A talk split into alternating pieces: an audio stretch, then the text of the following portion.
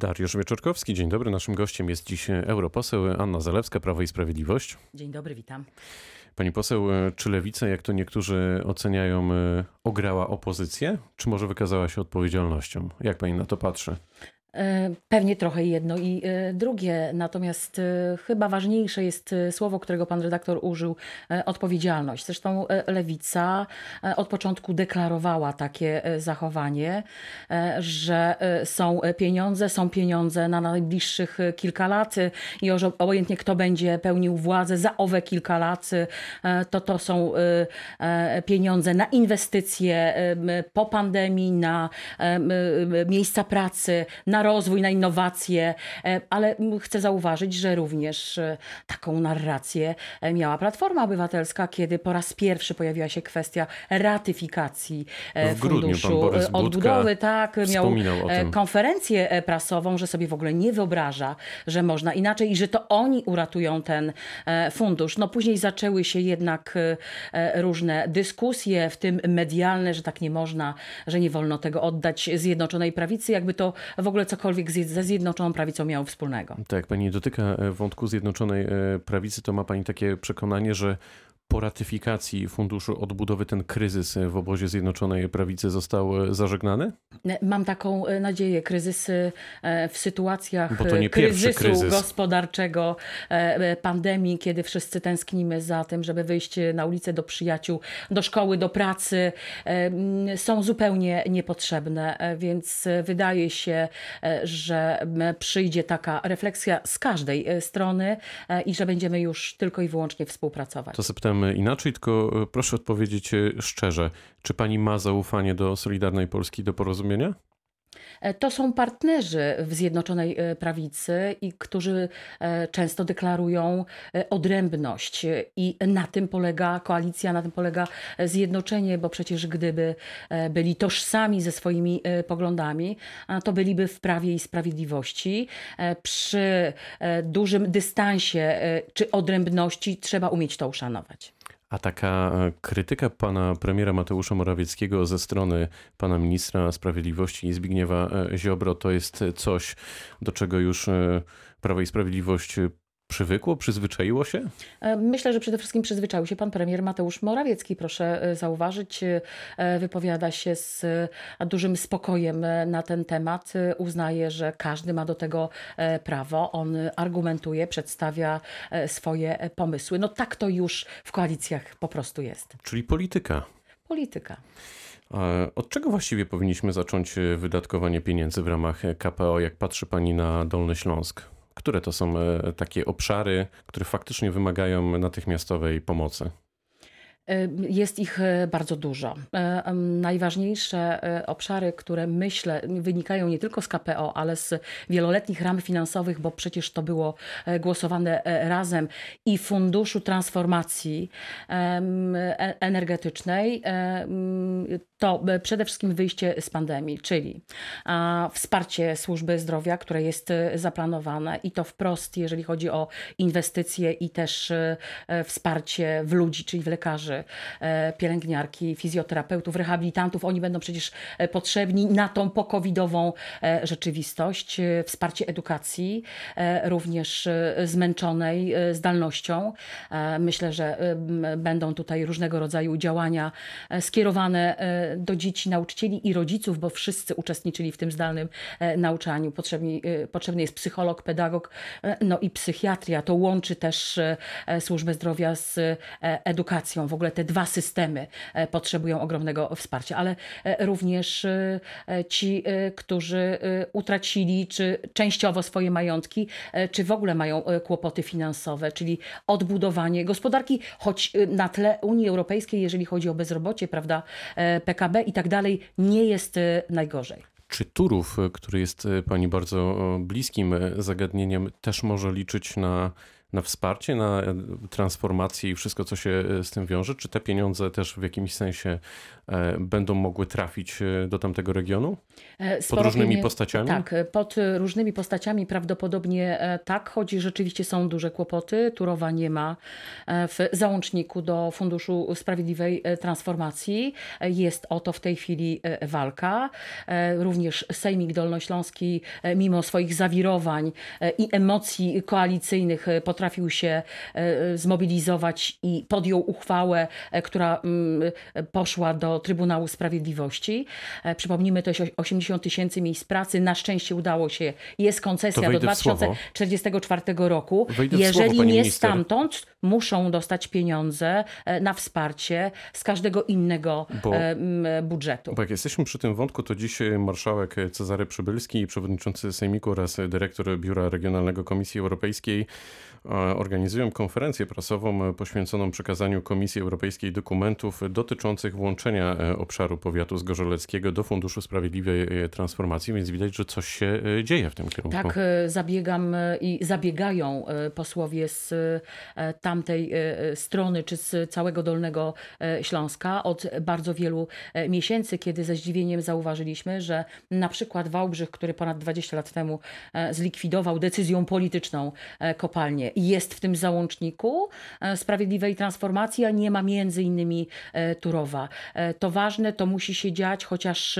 przeciwników Turów ma również po stronie eurodeputowanych z Polski, na przykład eurodeputowanej Ochojskiej, która podpisała się pod listem absolutnie kłamliwym i krzywdzących, krzywdzącym Turów i jej pracowników. Wspomniała Pani o Wałbrzychu. O Wałbrzychu mówi się ostatnio bardzo wiele między innymi e, za sprawą e, obowiązku szczepień, którego chciałby e, prezydent Roman Szołemy i tamtejsza Rada Miejska. Jak pani reaguje na tego typu postulaty? Jest pani za? Wspiera pani tutaj pana prezydenta? Czy to jest jednak o krok za daleko? No oczywiście, że o krok za daleko. My się do, trochę do tego w okręgu wałbrzyskim przyzwyczailiśmy. A to jest kolejna uchwała. Niedawno była taka uchwała mówiąca o tym, że w Wałbrzychu nie ma plastiku. Nawet były billboardy na ten temat. To poza kompetencjami pana prezydenta i Rady tak jak uchwała w sprawie obowiązkowych szczepień w Wałbrzychu. Ale może pan prezydent chce w ten sposób pobudzić dyskusję, wskazać, że te szczepienia są naprawdę niezbędne do tego, żebyśmy jak najszybciej wyszli e, z pandemii. Może to jest jakaś ma metoda? E, różne instrumenty. Od akcji billboardowej przecież zarządza swoim e, miastem i różnymi instytucjami. Może tam propagować, reklamować, edukować również w szkołach. Tak nie można postępować wojewoda nie ma nic innego e, tutaj do zrobienia, jak uchylić tę uchwałę, która budzi tylko i wyłącznie e, niepotrzebne e, emocje. Tak nie wywołuje się dyskusji o tym, że konieczne jest szczepienie i mówię to z pełną odpowiedzialnością, bo jestem zwolenniczką szczepień. Sama jestem po zarejestrowaniu SMS-owym po pierwszej dawce. Dobrze pani przeszła? Na szczęście tak. No to dobrze. Jak jesteśmy w Obrzychu, też chwilę pozostańmy w nim. Czy Prawo i Sprawiedliwość ma tam już e, nowe struktury? Jak wygląda sytuacja polityczna w Wałbrzychu po tych wielu tygodniach i miesiącach? Oczywiście komplikuje wszystko e, pandemia. Zostały podjęte bardzo trudne decyzje związane z mm, rozwiązaniem komitetu w Wałbrzychu. Oczywiście 99% członków tego komitetu e, uznaje, że mm, nie mają nic wspólnego z e, aferami, taśmami. Część z nich odwołała się do odpowiednich instytucji, które są określone w statucie, ale oczywiście tutaj decyzje, odpowiedzi na pytania, to pan minister Michał Dworczyk. On jest e, pełnomocnikiem, on odpowiada za to, co się dzieje w okręgu wałbrzyskim politycznie. A pani jest e, w kontakcie z panem ministrem w Ale tej oczywiście, sprawie? że tak, zawsze go e, wspieramy. Przecież jesteśmy po to w okręgu, żeby z różnych miejsc, z różnych pozycji nie tylko wspierać swoich członków Prawa i Sprawiedliwości, ale przede wszystkim pracować dla mieszkańców. To wróćmy do pieniędzy, bo w sumie od nich zaczęliśmy. Czy ma pani takie poczucie, wrażenie, że podział tych pieniędzy jest możliwy ponad politycznymi podziałami właśnie? E, rozumiem z Funduszu Odbudowy. Ale oczywiście, że tak. E, Ja muszę powiedzieć, że ja ze zdziwieniem, e, będąc dolnoślązaczką, słucham o jakichś rozdawaniach politycznych pieniędzy, wróćmy do Wałbrzycha. Wałbrzych przez ostatnie sześć lat otrzymuje setki milionów złotych na To przeróżne Prawda, e, i to inwestycje. podkreśla pan prezydent Roman Szłemej, ale inni samorządowcy z naszego regionu mają wiele zastrzeżeń chociażby do Funduszu Inwestycji e, Lokalnych. E, Ale proszę zauważyć, że jednak większość e, samorządowców, e, którzy nie są związani z Prawem i Sprawiedliwością, otrzymała wszystko, co chciała. Są też tacy, którzy chcieli dostać 3-4 razy więcej, ale ponieważ trzeba było dokonać no, sprawiedliwego podziału, pewnie są niezadowoleni. Ale pokazaliśmy, że każdy może skorzystać z funduszu inwestycji i tak samo będzie z funduszem odbudowy. E, Proszę zauważyć, że to są tak ogromne pieniądze, że bez współpracy zagwarantowanej w ustawie, bo tam jest e, taki zespół monitorujący, e, nie ma możliwości, żeby dotrzeć do tych, którzy potrzebują tych pieniędzy, żeby właśnie z tego okresu kryzysu pandemicznego czy popandemicznego wychodzić. Czy to dobrze, że uczniowie wracają do szkół i wracają de facto na, na miesiąc? Dobrze, że wracają. Takie decyzje podejmuje się na całym e, świecie. E, Różnie to w różnych krajach e, bywało, ale e, mniejsze lub większe lockdowny e, były. E, Oczywiście trzeba się przed wrześniem przyzwyczaić e, do niezdalności, choć zdalność zostanie już z nami na całe e, życie. Trzeba to ująć w przepisach. E, Nie będziemy się tutaj w tej chwili na ten temat rozwodzić, ale to, co najważniejsze, to naprawdę nie sprawdziany, nie klasówki, chyba że one są tylko po to, żeby zdiagnozować sytuację, by od września spróbować dostosować podstawy programowe, bo nauczyciele to potrafią i myślę, że oni wiedzą, że najważniejsze jest bycie e, ze sobą, e, rozpoznanie też e, sytuacji domowych, psychicznych, psychologicznych, po to, żeby właśnie we wrześniu móc ruszyć już z pełną odpowiedzialnością, z pełną diagnozą młodzieży.